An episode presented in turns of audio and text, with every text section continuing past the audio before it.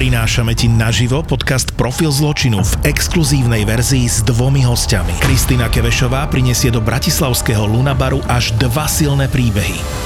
Streda, 22. marec, Lunabar a podcast Profil zločinu Exkluzív. Exkluzív. Vstupenky na Zapotur.sk Všetky podcasty ZAPO sú nevhodné do 18 rokov. A vo všetkých čakaj okrem klasickej reklamy aj platené partnerstvo alebo umiestnenie produktov, pretože reklama je náš jediný príjem.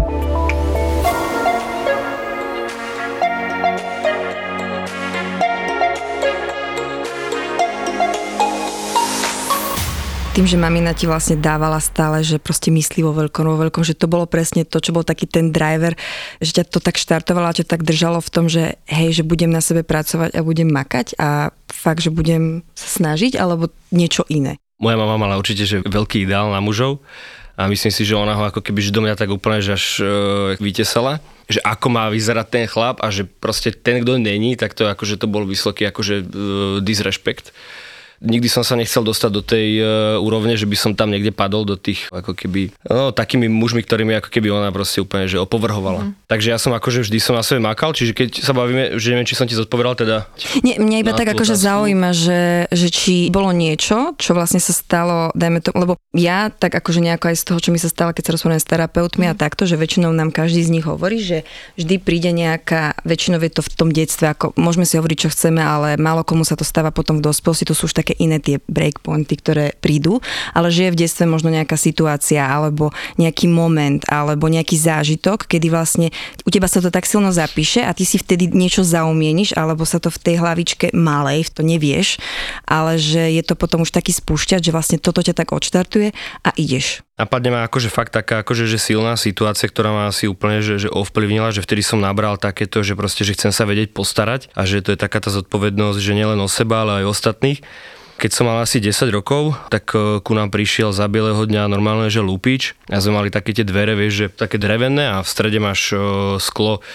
Čiže ja si len pamätám, že on proste nejak klopal alebo tak, mama tam potom prišla, on to proste rozbil, chytil ju a proste prišiel do bytu, a ja som akože pobehoval po byte a mal som takú akože veľkú takú striekacú pištol, tak som mu hľadal, že proste som chcel aspoň, že s tým nejak ho zastrašiť alebo tak, ale som ho nevedel nájsť, tak ma napadlo, že idem mu prepichnúť pneumatiky, tak som vybehol k tomu autu, ale potom ma napadlo, že, že proste 10 ročného, že čo keď on povie, že ja som mu prepichol pneumatiky a že to preto on e, prišiel ku nám.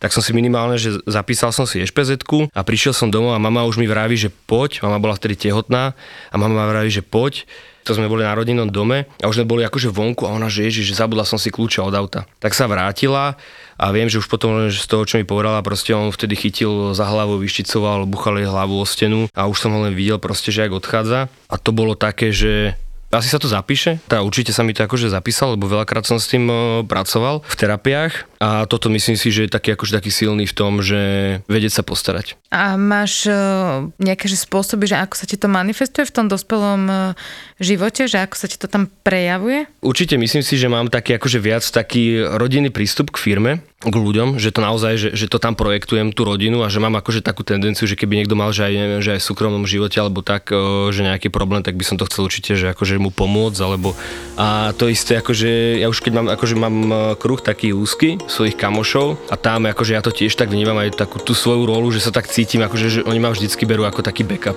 Že keď e, už by si s niečím nevedeli poradiť alebo tak, tak proste zavolajú mne a viem tam jednoducho pomôcť s niečím.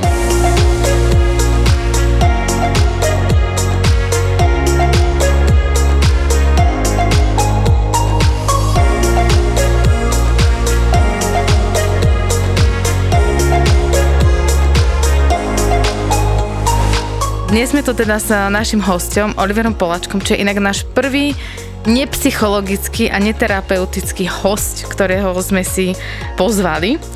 A inak by som chcela ešte povedať, že vlastne takýchto hostí si sem budeme volať preto, pretože majú za sebou nejakú svoju cestu, niečím si prešli, tým pádom sú kompetentní, aby boli v skupinovej terapii. A s Oliverom sa dnes budeme rozprávať o zvládaní stresových situácií, o tom, aké takéto vysoké nasadenie eh, na nás vplýva, na naše vzťahy, čo nás vlastne motivuje, aby sme makali ako fretky a ako sme sa tam vôbec dostali. Takže Oliver, v prvom rade vitaj v skupinovej terapii. Ďakujem veľmi pekne. A ja by som to rovno otvorila tým, Oliver, že v, vieme, že Zerex bol v 12 krajinách. Áno. Teda na 12 trhoch čo teda už samo o sebe musí byť veľmi vysokostresový faktor pre niekoho, kto riadi tú firmu. Teda neviem ako ty, aby som bola určite v strese a v dosť vysokom. A napriek tomu ma fascinuje, že ty sa neustále vystavuješ vysoko takým záťažovým a stresovým situáciám, že si bol v Iráku, že si sa zúčastnil, to môžem povedať, že zúčastnil. Absolvoval. A že si absolvoval kus, poviem, ja to poviem určite zase zle, ale že kurz prežitia. Uh-huh, aj prežitia, zajatia. Prežitia, zajatia. Je to slovo zajatie. Zajatie. A to sú predsa len všetko také, že veľmi vysoko adren, ja to nechcem nazvať, že adrenalín, ale že sa vystavuješ tak neustále nejakým vysoko záťažovým situáciám. Napriek tomu, že už aj tvoja práca samotná je vysoko stresová. A mňa by tak strašne zaujímalo, že prečo. Uh-huh, ďakujem ti za otázku. Tak budem sa ju snažiť akože fakt, že zodpovedať tak, že, že hĺbšie, aby to malo takú hlavu a petu. No, otázka je, že či je najskôr bola sliepka alebo vajce. A toto funguje aj e, v tom mojom živote. Na začiatku som mal obrovské ciele, ale nemal som e, kompetencie. Čiže to vytvára už samo o sebe dosť taký vysoký tlak. A podľa mňa, keď máš vysoké ciele, musíš si nastaviť dobré mechanizmy na to, aby si ich zvládla. No a v mojom prípade to bolo, extrémne sa veľa vzdelávať, pretože bez vzdelania, bez informácií jednoducho nedosiahneš to, čo chceš. Investovať veľmi veľa do osobného rozvoja, aby si bola sama so sebou v pohode a naučiť sa pracovať s tlakom. Pretože čím ideš vyššie, v akejkoľvek profesii, v akomkoľvek podnikaní, tak ten tlak jednoducho tam rastie. A keď ty sa s ním nenaučíš e, pracovať, tak ťa zomelie a často sa potom stáva, že z tých ľudí sú trosky, začnú brať drogy, alebo to kompenzujú alkoholom mm, a inými nezdravými vecami. Čiže u mňa bol úplne, že alfa omega bolo sa naučiť zvládať vysoký tlak. To, čo mne fungovalo v živote, bolo cestovanie a najviac, najradšej som mal, keď som cestoval sám. Keď som e, cestoval sám, vtedy som najviac cítil sám seba a uvedomoval som si, čo ma baví, čo ma nebaví, čo ma naplňa, ale hlavne to bolo aj o takej tej zodpovednosti, že som maximálne zodpovedný, keď si napríklad predstav si, že si niekde v Ázii alebo na Strednom východe, tak si zodpovedná za všetko, čo robíš. Čiže ono ti to trošku, by som povedal, aj tie očakávania, ti ich primerane na teba. Čiže zrazu máš ako keby taký realistický obraz o tom, že čo ty vieš reálne urobiť a čo nie. Keď človek e, cestuje sám, tak si dáva také reálne nároky sám na seba, lebo musíš sa vedieť spolahnuť. Čiže keď dostaneš ten defekt niekde, povedzme, že v nejakej púšti, tak si rozmyslíš, že či tam pôjdeš alebo či tam nepôjdeš. Vieš, čo myslím? Uh-huh. Ja viem, lebo to je presne už taký ten stav, že nie ste dvaja, čiže tá, že nedeli sa to medzi dvoch, ale ostáva to všetko na tebe. Čiže ty musíš vyhodnocovať už dopredu vlastne to riziko, ktoré by mohol priniesť tá daná situácia. Čiže áno, no, to je zaujímavé. A toto mne dávalo to cestovanie, že mať tie, tie reálny obraz o tých svojich schopnostiach a zároveň si ich aj ďalej rozširovať. No a tým, že som, ešte keď som bol mladý, tak som čítal o tých, že neviem, do Číny napríklad, že chodili e, za tými mníchmi, učili sa tam meditovať tak som chcel mať minimálne takú skúsenosť. Tak si pamätám, taká jedna z tých prvých ciest bola e, do Chiang Maja, kde som sa učil meditovať, ale to mi nejak nesedelo. Pre mňa to bolo veľmi také nezáživné, moc e, komfortné, tak som hľadal nejaké nové veci a prišiel som na to, že napríklad freediveristi, že veľmi dobre uh, znášajú stres. Tak som sa prihlásil do Nemecka, je tam taký jeden veľký bazén, 20 metrov má. Bola si tam? Ja to poznám z rozprávania, lebo môj jeden známy sa takto potápa. On Aha. teraz bol napríklad nedávno na Islande a tiež mi poslal fotky a vravel, že zažil si aj to takéto potápanie, úplne že deep, takže mm-hmm. som zvedavá, čo mi povieš ty. No, tak e, mne sa tam akože ľúbilo v tom, že, že ideš fakt e, do tej hĺbky a ty tam prekonávaš také tie sebareflexné pudy, keď máš pocit, že sa dusíš. Teraz keď ty sa vieš v takomto strese a v takej hĺbke uh, ukludniť, tak potom sa ti to vie podariť aj v iných situáciách. Ty vlastne ideš tam do toho bazénu a ty tam netrenuješ to, to potápanie, ty tam trénuješ ten mindset. A teraz, keď ty máš tú krízovú situáciu, tak ty vieš reálne to ako keby preniesť to správanie do tej bežnej situácie. Čiže to bola jedna vec, to bol uh, freediving a mne sa ľúbili skôr také veci, že by doing. Čiže dávať sa do tej pohody nie, že teraz si prečítam nejakú knižku, ale proste vymýšľať si tie aktivity.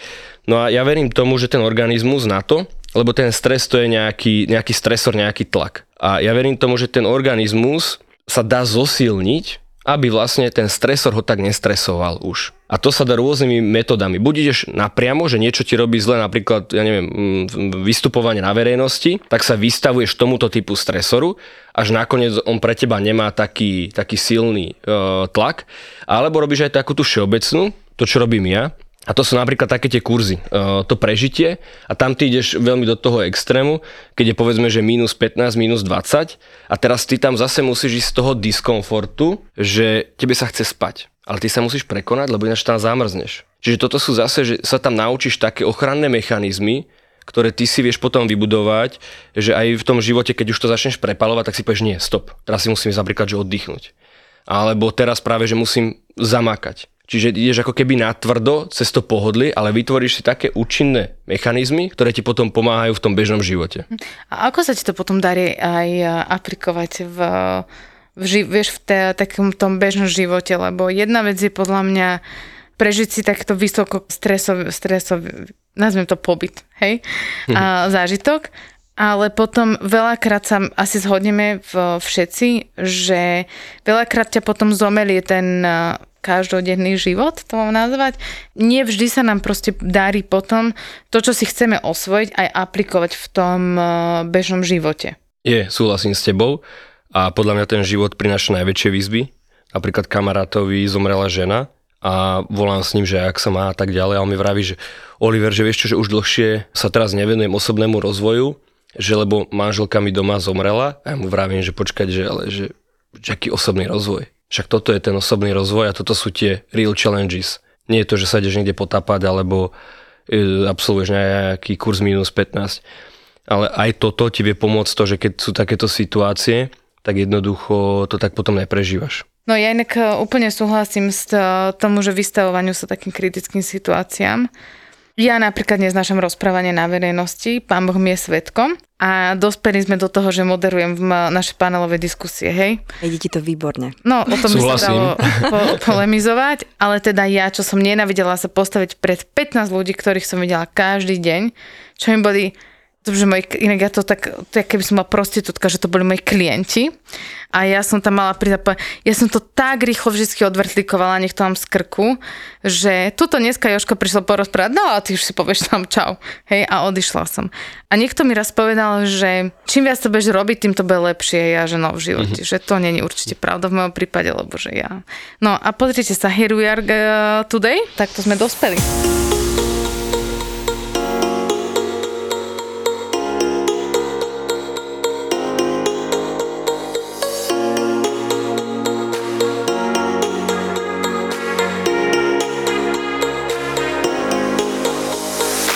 Poďme sa baviť o tom, že ako sa dostaneme k tomu, že ako prežívame tie veci, napríklad ten strach z toho zlyhania. To máme napríklad my zo dosilné. Potvrdzujem. Čo nás tak najviac eh, ovplyvnilo? Ja som si tak uh, uvedomila, že mňa, však sme sa to už to veľa bavili, že detstvo je jedno z takých tých najformatívnejších uh, období nášho života, že kedy sa nám asi najviac, ale určite potom v živote to je samozrejme, ale že asi najviac sa nám vtedy formujú také tie, že strachy alebo nejaké traumy, alebo aj pozitívne veci samozrejme. Ja tým, že mám, že podľa mňa, že relatívne v pohode rodičov, nepamätám si, že by, keď som bola malá, že by nám akože rodičia nejako hecovali, alebo že by nás nejako ovplyvňovali, aj keď môj otec si vždy išiel výkon, ale my sme boli dosť rezistentné dlho s mojou sestrou. Mali sme úplne iné záujmy. Pre mňa bolo vždy to naj, asi také, že čo ma vždy najviac ovplyvnilo, bolo okolie a to bola základná škola a potom trochu možno aj stredná si pamätám, ako mi, že mňa sa strašne dotýkali také veci, že úplne off, ale že pamätám si, ako sa ma jeden eh, pán pýtal, že čo tvoj ocino sa má ako? Ja, že dobre. A on že, ty máš aj súrodencov? A ja, že hej. A on že, a čo máš? Ja keby som obsal, ale že, uh, že sestru mám mladšiu. A on že, a to je všetko? Kúkam na neho, že no. A on že, no taká škoda, že ocino má iba dve baby že ten musí byť smutný alebo také niečo. Wow. A ja na neho pozerám, že prosím. A on, že no to je také smutné, lebo vieš, to už to priezisko nikto neponesie. A mňa to tak nasralo. Ja si to doteraz pamätám a úplne si to v sebe nesiem a normálne koľkokrát, keď niekto takéto veci hovorí, tak vo mne to normálne spustí taký trigger, že vo mne to je jak také malé rozbušky a potom aj všetci také tie poznámky typu, že a veď vy sa nemusíte snažiť, vám to ocino vybaví, alebo ja som z takého menšieho mesta, hej, a tam si idú, idú takýto štýl. A mňa to vždy strašne vytačalo, lebo paradoxne to nebola nikdy pravda. Okrem mojej brigády v 15, čo asi nie je úplne podstatná pre život.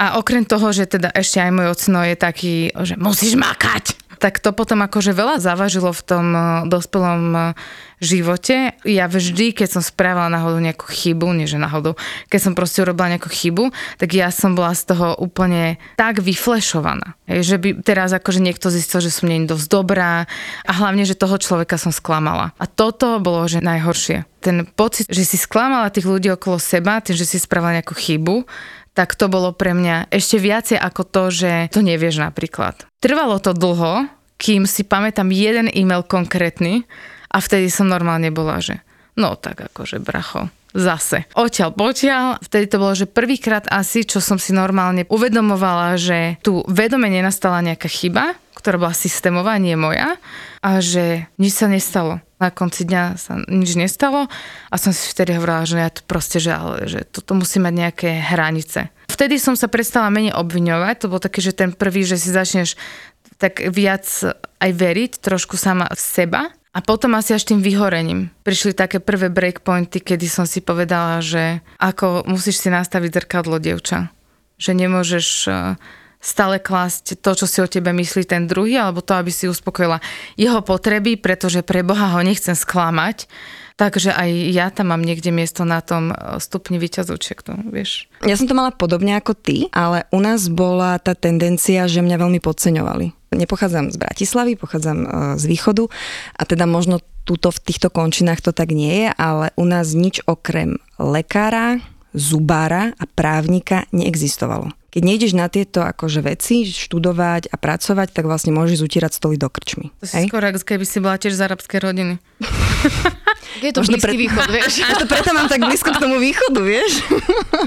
to tam niekde je, ale teda ja keď som prišla domov a mala som už či akýkoľvek sen alebo víziu alebo niečo som chcela, tak keď to nekorešpondovalo s tým, aká bola predstava u nás doma v našej rodine, tak mňa reálne akože, nehovorím, že to bola moja mama alebo otec, ktorí sa mi smiali, ale videla som, že boli takí, že na mňa pozerali cez prsty. Že proste to nedokážem, to nedám, nikoho nepoznáš. Akože reálne niektoré veci sa mi veľmi ťažko sa mi na ne spomína, keď si spomeniem, že čo boli schopní povedať tomu dieťaťu a ako sa to proste v tej hlavičke zapisuje a ty potom reálne reálne prepneš do nejakého módu a to bol môj prípad, že ja som začala tak makať. Ja som chodila na tréningy naviac. O hodinu skôr som chodila, o hodinu neskôr som chodila doma, lebo som ešte drala na tej sále. Učila som sa po nociach texty. No a mňa to vlastne vyburcovalo do takej Akože za všetko som vďačná, všetko v poriadku, mne to veľa dalo, z mnohých vecí čerpám ešte doteraz, ale mňa to potom preplo do nejakého zvláštneho režimu, už keď som bola v tom pracovnom prostredí, že ja som proste mala strašne veľa vecí, bola som rozlietaná na mnohé smery a nevedela som sa ako keby upratať možno v jednom, čo není zlé na jednej strane, lebo tie skúsenosti naberáš. Ale ja som potom začala napríklad postradať tých priateľov, tých blízkych. On to bolo strašne veľa, že známych, ale zrazu tie väzby a také tie, viete, keď máte takých tých, že 5 kamošov, ktorým fakt, že keď zavoláte, tak vám dvihnú telefón aj o polnoci. Oni tam niekde možno boli, ale keď ja som sa im ozvala po pol roku, lebo proste som mala toho strašne veľa, vlastne na všetky smery a ja som si to neuvedomovala. A ono sa to potom kvázi prenašalo všade. Čiže ono to bolo také zvláštne pre mňa, ale hovorím, že, že musela som sa potom v nejakej fázi zastaviť a uvedomiť si tento proces, že teraz sa ja musím zastaviť a začať riešiť niečo iné. A že proste sa začať zamýšľať nad tým a zrazu z toho procesu niekoľkoročného vyjdeš von. Úplne to je šok pre teba ako človeka, keď si to uvedomíš a celkovo máš veľké tendencie sa náspäť do toho vráciať. A ja to vidím aj teraz na sebe. U teba sa to stalo napríklad pri vyhorení, Sandra, že si proste úplne sa vyhajpovala v tomto. Ale zase u mňa to je pri tom, že ja som začala postradať, že som mala veľmi také, nechcem povedať, že plítke vzťahy, ja som vždy sa snažila byť pre všetkých ľudí, ale zabudla som na seba napríklad. Takže to bolo také, že teraz som v takej fáze, že lepšie, ale vravím, že pre mňa toto bolo, že krásne obdobie, ale náročné obdobie. Že ono to má aj tie také pekné, aj zároveň také tie, tie tienisté stránky. No nie som zase taký protipol vás dvoch, lebo vy ste, že... Ale to je dobré. To vaše detstvo, ak sa možno zhodneme všetky tri, vás ovplyvnilo tak, že potrebujete dokazovať niečo hlavne v pracovnej sfére hej? Alebo vy ste tak akože work driven, čiže e, poháňa vás práca, výkon a že čo komu dokázať a, a tak ďalej, a tak ďalej. Ja som to teda zase tá vzťahová pani, ale teda moje detstvo bolo také, že mňa nikto nikdy že nepodceňoval. Hej, môj otec je taká výraznejšia postava v tých všetkých formatívnych zážitkoch v mojom detstve. Čiže on e, má väčšinou, nie väčšinou, ale vždy ma podporoval vo všetkom, čo som sa rozhodla, že chcem robiť, ale on mal takú vlastnosť, stále má teda ešte medzi nami, chvala Bohu, že ako keby nepriamo a možno aj nechtiac veľmi veľa vecí aj pochváli, ale zároveň tam vždy nájde niečo, čo skritizuje a dá ti pocítiť, že to stále nejako že dosť dobré. A zažívala som to vlastne aj pri tej mojej vysokej škole, čo som teda spomínala, že sa tam diali nejaké veci, keď e, to nebolo podľa nalinkovaného scenára, ako ju dokončiť. Tak vlastne ja som študovala, vyštudovala som stavebné inžinierstvo a stále som tam niekedy v tom procese mala pocit, že som to nespravila možno, že dosť dobre. Alebo uh, mám takú situáciu, že keď som bola tínedžer, tak vždy som mala niečo ukazovať, že ukáž, že dokážeš, ukáž, že si dokážeš navariť. Hej?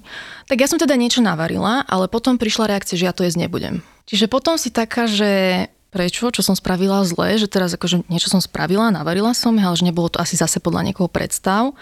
A mne sa vlastne všetky tieto, to neboli ani že podrývačky, ale proste také tie skryté kritiky v tých e, istých situáciách nejak prejavujú v dnešnej dobe možno v tom, že hľadám aj vo vzťahoch, aj od teda hlavne mužov nejaký spôsob validácie. A hlavne asi na sebe všímam, že sa stále snažím nejako vyviňovať z niektorých situácií a hovorím viac prepáč, ako by bolo priateľné. A aj napríklad teraz, v súčasnom e, stave, keď sa s ním niekedy stretnem, čo už teda s ním mám taký, že na rovnaký úrovni dospelácky vzťah, a som s ním riešila skupinovú terapiu, hej, že čo, aké máme plány, projekty a tak tak zase prišlo, že no ja sa s tebou o tom môžem niekedy porozprávať a dať ti nejaké akože návrhy, čo by ste ako mohli robiť, že OK, kľudne si vypočujem, čo máš akože na srdci, čo mi chceš povedať, ale keď už sú také nejaké poznámky typu, že no a čo, akože už aj zarábate, alebo že a kedy, a kedy nejaký výsledok a proste, že kedy už niečo bude z toho, že však charitu môže robiť každý, tak už mi to príde také, že, že what the fuck, akože nechaj ma žiť, hej, mám svoj normálny job, toto aj keby som robila charitu, to je úplne jedno, proste nečakajte odo mňa stále nejaký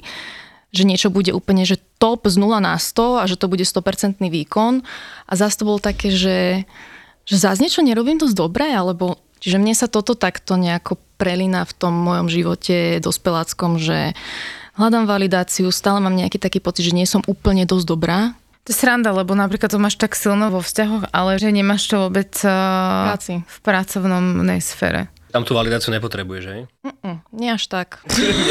Pre mňa to také nepredstaviteľné, vieš, že, že je úplne otočené v hlave, že... pohode, no. Ja keď som vás e, pozorne počúval, že ako ste zdieľali tie svoje príbehy, ja som tak rozmýšľal, že či ja som mal niečo také, že nejak že zakazované.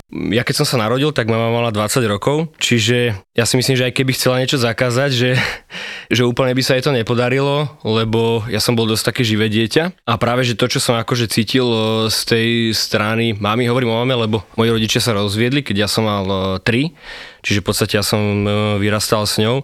A ona bola práve, že skôr taká, že Oliver, že ty proste dosiahneš všetko, čo chceš. A skôr mi ako keby stále dávala tie látky, že úplne, že, že ešte viac. Že okej, okay, že nemyslí proste v malom, vždy proste go big or go home. To bola skôr taká tá retorika. Akurát, e, že čo mi nedávala v tom čase nejaké taktiky, že ako to dosiahnuť. A potom e, častokrát sa človek môže dostať do toho, že má strašne veľa snov, cieľov, ale vôbec nevie, že ako to zrealizovať. Čiže ja som bol vždy nastavený na to, že nejak si tak zvedomovať, že čo by som chcel e, zažiť, čo by som sa chcel naučiť, čo by som chcel e, vidieť. A to som si v podstate tak úplne, že tak aktívne začal zhruba od nejakých 17 rokov písať a potom aj realizovať. Oliver, ešte mám takú otázku, že ako sa vlastne tebe napríklad uh, takýto životný štýl, tá veľká priorita, aby som to nazvala, že vysoká prioritizácia tej práce a toho úspechu hlavne, odzrkalovala napríklad v tvojich uh, vzťahoch ľudských, že mal si ty takú tú čas, že kedy si stratil, alebo že si polavil v tých uh, väzbách? Ja som od malička čítal strašne veľa kníh o tej motivačnej literatúre v podstate od 17 rokov ja som mal proste, môj život bol, že ciele. To bolo každý rok proste nejaký, nejaká tá vision board, nejaká nástenka, k tomu nejaký to-do list a stále proste plniť wow, ciele. jak my. Hej. Ale my dve spolu. ja som Nastenka, Sandra je to-do list. Aj, a ja si píšem gole dlhodobé, krátkodobé a uh, midterm. No pokračuj. Máš, hej? Tak to je super. Áno, áno, Okay. obidve máme. Čiže to bolo ako keby, že že môj, môj svet, jednoducho plniť si tie veci a potom zrazu zistuješ, že keď to chceš plniť, tak nie všade môžeš niekoho zobrať. Hej, keď si povieš napríklad, že chceš ísť za neviem teraz dva mesiace cestovať, tak koľko z tvojich kamarátov reálne ti povie zrovna v čase, keď chceš ty a tam, kde chceš ty, že idú aj oni. Mm. Čiže potom, čím viac ako keby rozvíjaš seba ako individualitu, tak potom sa podľa mňa z toho stávaš aj takou obeťou, že si sama. To, čo sa mne stalo, je, že ja som e, dva roky čistého času precestoval a keď som sa aj stretával s tými cestovateľmi, digitálnymi nomádmi alebo migrantami v tých krajinách, tak mi povedali, že čo najviac trpia bola samota. Ja som to nechcel nikdy akože prijať, lebo stále som bol proste, že však ja som silný a pre ja by som nemohol proste cítiť niečo akože samotu alebo že by mi niekto chýbal alebo tak. Ale potom som si to uvedomoval, keď to niekto povedal na hlas, že áno, že je to tak, sú to vzťahy. A okolo tej 30 už som začal prehodnocovať tie veci. Ja si fakt si vravím, že mám, mám akože širokú škálu známych, v rôznych častiach sveta, ale reálne, že koľko mám kamarátov? Koľko mám ľudí, že dneska môžem s nimi zavolať a není sú to len osoby, ktoré prezdieľavajú informácie. Typu, toto som videl, toto som čítal, toto sa mi stalo, ale že reálne, že, že niečo ťa trápi, alebo s kým zdieľaš e, šťastie, s kým zdieľaš úspech, s kým zdieľaš čokoľvek. A potom som zistil, že takých ľudí je veľmi málo a tým, že aj často z nich bolo, že z detstva, tak už tam bol taký ten gap Mm. A hovorím si, že um, určite sa stane aj to, že naši rodičia, že raz odídu a tak, takže musíme aj s týmto niečo robiť. A išiel som normálne, že vedome investovať do toho, že idem rozvíjať vzťahy. Pre mňa sú akože vzťahy, to je že alfa a omega môjho života inak vrážať do toho energiu, myslím, že si malo kto uvedomuje vôbec, že, do každého, že o každý vzťah sa treba starať takisto ako o svoj partnerský. Hej.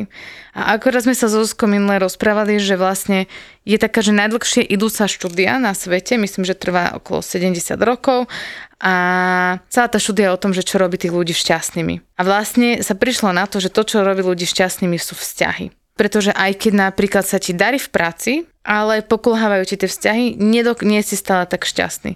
Ale keď je to, že shit v robote, ale máš dobrý support systém, zvládaš to oveľa lepšie, ako keď je to naopak.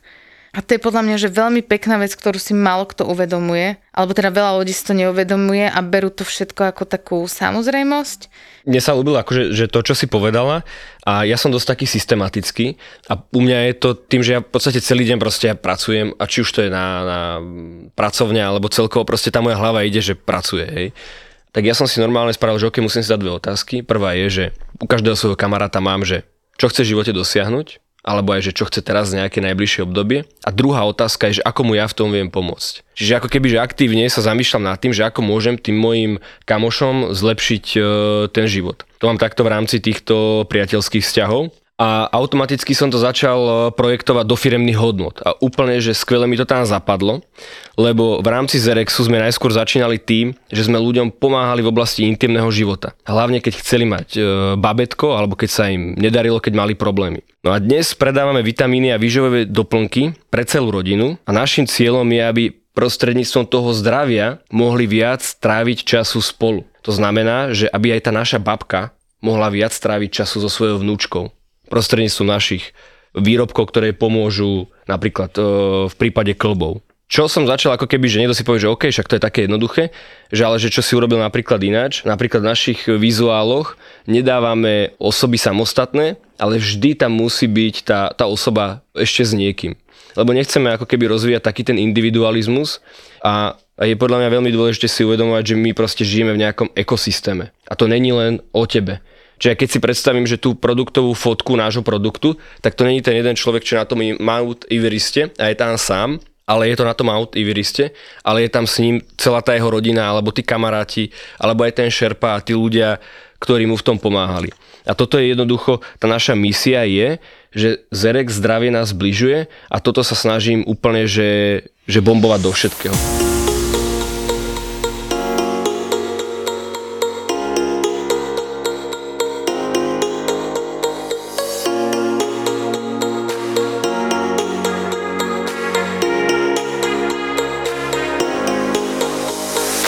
Sa rozprávať o tom, ako sa to pretavujú tieto veci v tom našom dospelom živote, že ako to tam vyzerá. No mňa to bolo to, čo som vravela, že teda ja som sa tak vedela vyhrotiť, že ty si prišla k tomu vyhoreniu, ja som dokázala tie väzby si úplne, že aj od samej seba som odišla doslova. To znamená, ja som si potom spätne uvedomila, že vlastne ja som sa začala vzdeľovať nielen ľuďom, ale aj sebe. To bolo také, že No tak lebo snaží sa byť všade, nie si nikde, nemáš ani svoj kľud, stále si vyhypovaná, stále si v niečom a potom keď zrazu príde ten kľud, tak sa tak zrazu stretneš sama zo sebou a tie z toho tak občas smutno. Ale tak hovorím, to som začala riešiť pred 4 rokmi. Ja už teraz neviem pracovať, takže to už je úplne niečo iné, ale vtedy tú dobu to bolo také, že ja som bola schopná, akože aj som aj plakala, ja som aj napríklad alkoholu mala sklony. Zúza. ale tak áno, ale tak ono je to také, že to utlmíš. To ako, ja sa teraz nebudem za to schovávať, že som v živote si nevypila, keď som mala akože zlý deň, alebo keď som bola v tom zle. Že boli aj takéto fázy, ale ja neviem, tam asi zvíťazili iné veci vo mne, ktoré boli možno ešte hlbšie ako to, čo sa mi dialo aktuálne.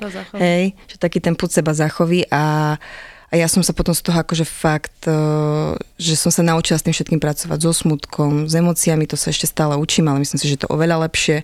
Aj s tým všetkým, aj tak akože nejako si tak zdravo nastavovať hranice, tie vzťahy, prácu sa ešte stále učím, to ešte mm. nemám. A, a všetky tie veci okolo. Ja neviem, či ty si sa akože dostal do nejakej takejto fázy, že sa ti to nejako takže vyhrotilo, lebo predsa len tiež, keď si opisoval, že, že mal si tú tendenciu, že si chcel, učil si sa veľa, napredoval si, bavilo ťa to, bol si motivovaný, motivoval si sa ty sám, že aspoň tak som vydedukovala z toho všetko, čo som tam tu tak skladal.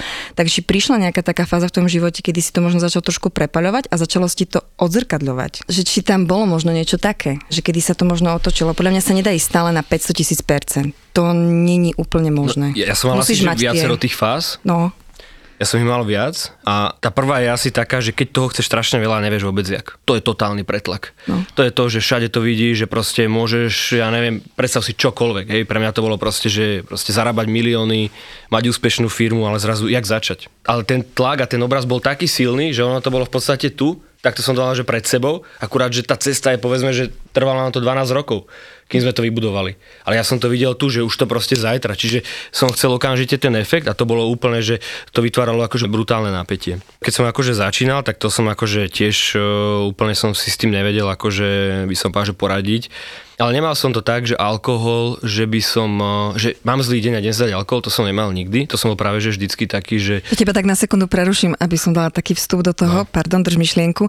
Nebolo to tak, že som akože latentne non-stop chlastala, ale boli tam tie tendencie, že proste áno, však ten alkohol ťa utlmí a ráno bude akože lepšie, hej, že mala som také tie fázy, tak to poviem. Len aby som to upratala. Okay. Čiže ja som to nemal takto, že by som, ja som mal vždy, sme to akože ne, mali sme to tak proste, že mama vždy proste, že piť, že proste, že to je zlé, mm. že mhm. proste aby som akože nejak do takejto nejakej sféry nešiel. Takže ja som to skôr mal ale také, že proste, že party. Že my sme začali, že piatok a končili sme v nedelu. Takže toto bolo ako keby pre mňa bol taký, že ten stres a tam som proste, som sa mhm. nejakým spôsobom takto odreagoval. A toto mi tiež nevyhovovalo, to je fakt akože dlhá cesta na to, kým som sa naučil pracovať naozaj že so sebou. Ešte by som sa vrátila naspäť k tomu, čo si hovoril uh, o tom, že keď si začínal pracovať, podnikať alebo akýkoľvek si mal ten začiatok, že ja napríklad evidujem u strašne veľa mužov, keď uh, sú tam tie ambície, tak oni sa ako keby týrajú tým, že ešte nie sú v tom finále, kde povedzme si úprimne, finále neexistuje veľmi v našom živote, že máme nejaký cieľ, vieš, ale on sa asi aj mení, aj, eh, aj tak. A že veľa ľudí žije ten život tak, že keď dosiahnem toto, tak potom. Hej? A že sú napríklad tak strašne orientovaní na to, aby sa tam dostali, že napríklad ten ostatný život je celý, že on hold, iba preto, aby, ja neviem, či už zarobili prvý milión, dali firmu do exitu, akože čokoľvek, čo ti nápadne. A že ako si to prežíval uh, ty, lebo ja mám taký pocit, že si tiež celkom e, ambiciozný a namotivovaný a ono to je niekedy viacej na škodu ako na užitok v týchto veciach. Tým, že som akože fakt, že zameraný na, na ten výkon a ja viem, že to, čo mi ako keby znižuje, je ten stres v tom živote. Lebo keby som bol ako keby, že v každej e, situácii absolútne komfortne, že necítim napríklad vyčerpanie, tak by som mohol dať ešte viac. Na čo som sa fokusoval je byť naozaj že komfortný v každej tej situácii a či už to bolo ako keby nejakými tými technikami na to zvládanie stresu, alebo aj celkovo vybudovať ten organizmus silný voči tomu stresu. A teraz nehovorím len o nejakej akože imunite takej všeobecnej, ale jednoducho, že malo čo ti ako keby zvýšiť ten adrenalín tak e, som vymyslel takú vec, že našiel som na internete, že sa dá normálne odmerať. Tak som zavolal e, toho psychošpecialistu, psychologa a prišiel ku nám na firmu a každému meral e, aktuálnu hodnotu stresu. No a ja som išiel a on mi vraví, že akože, že aký mám akože nejaký že long term e, tú hranicu voči stresu a hovorí mi, že ale momentálne teraz som tak vyčerpaný, že mi pravdepodobne, že sa zrútim. A ja že som sa zasmial, že ja určite ne, že to už akože to mám akože úplne že zmáknuté. On, že no, že to už som počul viacerých takto manažerov, čo takto rozprávali, jak vy. A v tom čase som strašne veľa cestoval.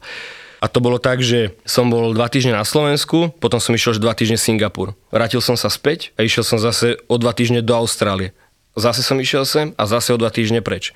My s priateľkou cestovali a strašne veľa sme riešili tie jetlagy. A on mi hovoril, že proste keď budeme pokračovať, že proste, že dostanem určite nejaké tie panické ataky a tak ďalej. Ja si hovorím proste, že som chlap, že toto na mňa nemôže prísť. A normálne sa mi to stalo. A potom som to začal riešiť a vydal som sa, že OK, že čo na to. A on mi hovorí, že minimálne akože, že by som nemal stále meniť tie časové pásma, že ten e, spánkový režim musí byť dodržaný, že to je prvá vec. A druhú vec mi povedal, že určite vitamíny. Si hovorím proste, že vitamíny, že sme sa bavili o tom, že aké. A tým, že my robíme s vitamínmi, predávame vitamíny Zerex, tak som hneď volal nášmu biochemikovi a hovorím mu proste, že ja chcem mať také vitamíny, že keď si to dám, tak jednoducho nebudem chorý a budem môcť robiť e, tie svoje dobrodružstva tak ako aj doteraz. Tak akože sa zasmial, že to asi nebude také úplne jednoduché, jak ja by som chcel, ale myslím si, že dneska máme, máme produkt, volá sa, že Zerex Daily Complex. To je kombinácia 14 minerálov a vitamínov. Hlavne je tam obrovská dávka bečok, čo ti vlastne pomáha držať aj tú nervovú sústavu v pohode a je hlavne to veľmi dobré na imunitu. Čiže ja si to teraz dávam, dávam si dve kapsule ráno, dve večer a ma to udržuje v tom, že ja aj cítim, že proste niečo na mňa leze, ale ja neochoriem. A ja vidím napríklad aj u nás, že zamestnanci u mňa na firme, začne mi už jeden ochorel, potom si druhý, tretí a ja som jednoducho stále zdravý. Potom mi kamoš hovoril, že vieš, ale vieš, že zamestnanci oni nevždy musia byť chorí, keď hovoria, že sú chorí. ale to zase určite není náš e, prípad pretože že oni sú akože fakt super. Takže aj vás pozdravujem, keď počúvate. No a potom e, druhú vec, čo mám, ja si zracionalizovávam veci. Ja si každý rok spisujem, že čo som všetko zažil. Lebo ja som mal napríklad e, priateľku, ja nerad akože hovorím o vzťahoch, ale niečo sme akože ležali a ona, že ty si taký lenivý. Ja som nad tým začal akože vážne rozmýšľať a potom som si zobral ten, ten lajster. ukázal si zoznam, že to, to som robil. papier, vieš, a ja si vravím, že čo všetko som zažil tento rok a ja si vravím, že ja lenivý, ale keby som to nebol, že ja mám akože takú tú tendenciu, že ja proste dosiahnem nejaký úspech a buď ten úspech nejak znegujem, alebo ho ako keby, že vymažem. Normálne, že zabudnem. To je niečo tým, že si vlastne nevieš užiť ten uh, úspech, to, čo, alebo teda niečo to pozitívne, čo si zažil? To, čo dosiahnem si akoby neviem v tom momente akože užiť, alebo niečo také, alebo že narodeniny, tak to ja neviem, že oh, teraz mám narodeniny, tak idem si to myslím, užiť. nejaký pracovný úspech, hej, že si niečo dosiahol a teraz, že či si to vieš napríklad zvaliť, alebo to nemusí byť, že úspech, to stačí, že sa ti niečo Podarilo. podarí. Napríklad hm. ja uh, osobne to mám tak, že mňa keď niekto aj pochváli, alebo keď niekto povie, že a toto sa ti podarilo, ja som taká, že čo, že však to nič není, to dokáže každý, hej. Zuzka sa tu smeje, lebo ha, máme to presne rovnaké a ona mi to hovorí, že ale veď to sa ti podarilo. Ja, že čo, prosím ťa, presne Zuzka, že to je trapné, že však to dokáže každý a že to nič není, lebo ako si má to není stavebné inžinierstvo, proste tu si nič reálne nedokázala. A túto pani Zuzka to má presne takisto, keď je niečo poviem ona, ale presne však to nič není. Hej. Takže my to napríklad takto prežívame, že my si nedokážeme absolútne to, čo sa nám podarí, a nielen, že užiť, Neužívaš uvedomiť. Si to, ja si ani len, že nemyslím, že som to dokázala. A pre mňa je hrozné, ako ľudia dokážu mať takýto bič tvrdý nad sebou, lebo ty si vlastne vytváraš ten život v konštantnom strese úplne zbytočné. Lebo je podľa mňa super byť motivovaný, ale je hrozné demotivovať sa tým, že si premotivovaný. Wow. Ja by som si akože veľmi priala, aby hlavne vy muži ste pochopili, že, a teraz budem naozaj hovoriť, že vy muži, pretože nepoznám veľa žien, ktoré to takto majú, určite sú aj také ženy, ale uh, vy muži to máte, tak ste tak silnejšie naviazaní na ten uh, výkon a na dosahovanie tých uh, cieľov alebo toho, že čo chcete v živote dokázať. Nejakým zaujímavým spôsobom mám taký pocit, že sa necítite byť dosť hodný a totiž to, ak sa to nedieje. Za mňa s tým výkonom sa nad tým zamýšľam. Akože určite som mal v minulosti s tým problém, že keď sa mi nedarilo, alebo keď som uh, nedosiahol presne v tej kvalite a kvantite to, čo som chcel, tak uh, možno, že som začal akoby o sebe pochybovať. A mal som akože tú dobrú skúsenosť s tým, že som študoval v zahraničí a mal som spolužiakov Talianov. A teraz to znamená, že ideme sa nájsť a ten obed trvá, že 3-4 hodiny. A prvýkrát, keď som prišiel, tak ja som povedal, že toto proste nedávam. Že toto je také mrhanie časom a že toto je totálne neefektívne. A teraz on ma tam začal zoznamovať s tým šéf kuchárom a s majiteľom reštaurácia, s tým vrám, ja sa došiel nájsť nie sa rozprávať. Až naozaj, že keď som tam už bol, že po pár mesiacoch, tak som bol taký, že poďme sa nájsť a sme išli.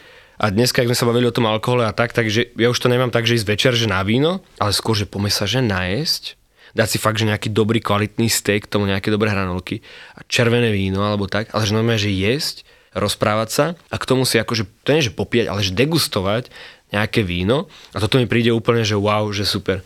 A od nich som sa naučil to proste, že take it easy.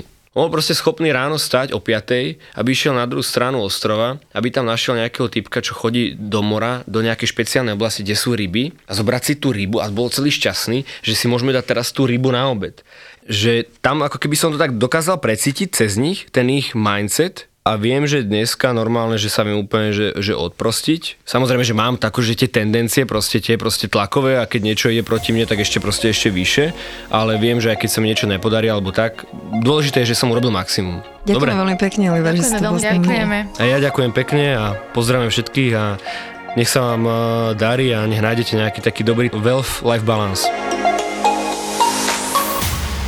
Občas mačičky, inokedy paničky. Dáma na vysokých opätkoch s extrémne krátkou sukničkou, že teraz si si není istý, či si veterinár alebo ginekolog. A príde ti s takýmto richbagom, ktorý robí čo chce a má ano. 50 kg. A keď sa rozhodne, že ide, on ide. A nacopíka ti do ambulancie a ty potrebuješ pomôcť tým psom, že sa až pýta, že do keľu, prečo tá baba nedojde v teplakoch? Dvaja zverolekári a ich pomerne šokujúce zážitky z veterinárnej ambulancie. Periférne som videl, ak niečo letí vzduchom a skončilo to na druhej strane tej ambulancie.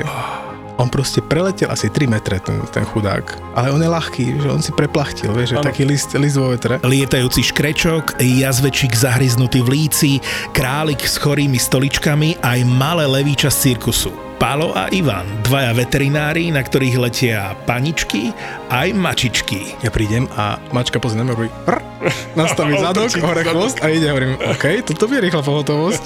A vy nič nepichnete? Hovorím, no ja určite nie. Ja som Naša mačka sa zbláznila, ona má besnotu, jak ste nám ju to zaočkovali proti tej besnote, ona je besná. Podcastové besnenie s názvom Zveromachry si môžete pustiť hneď teraz. Zveromachry je ďalší ZAPO originál. Zveromachry.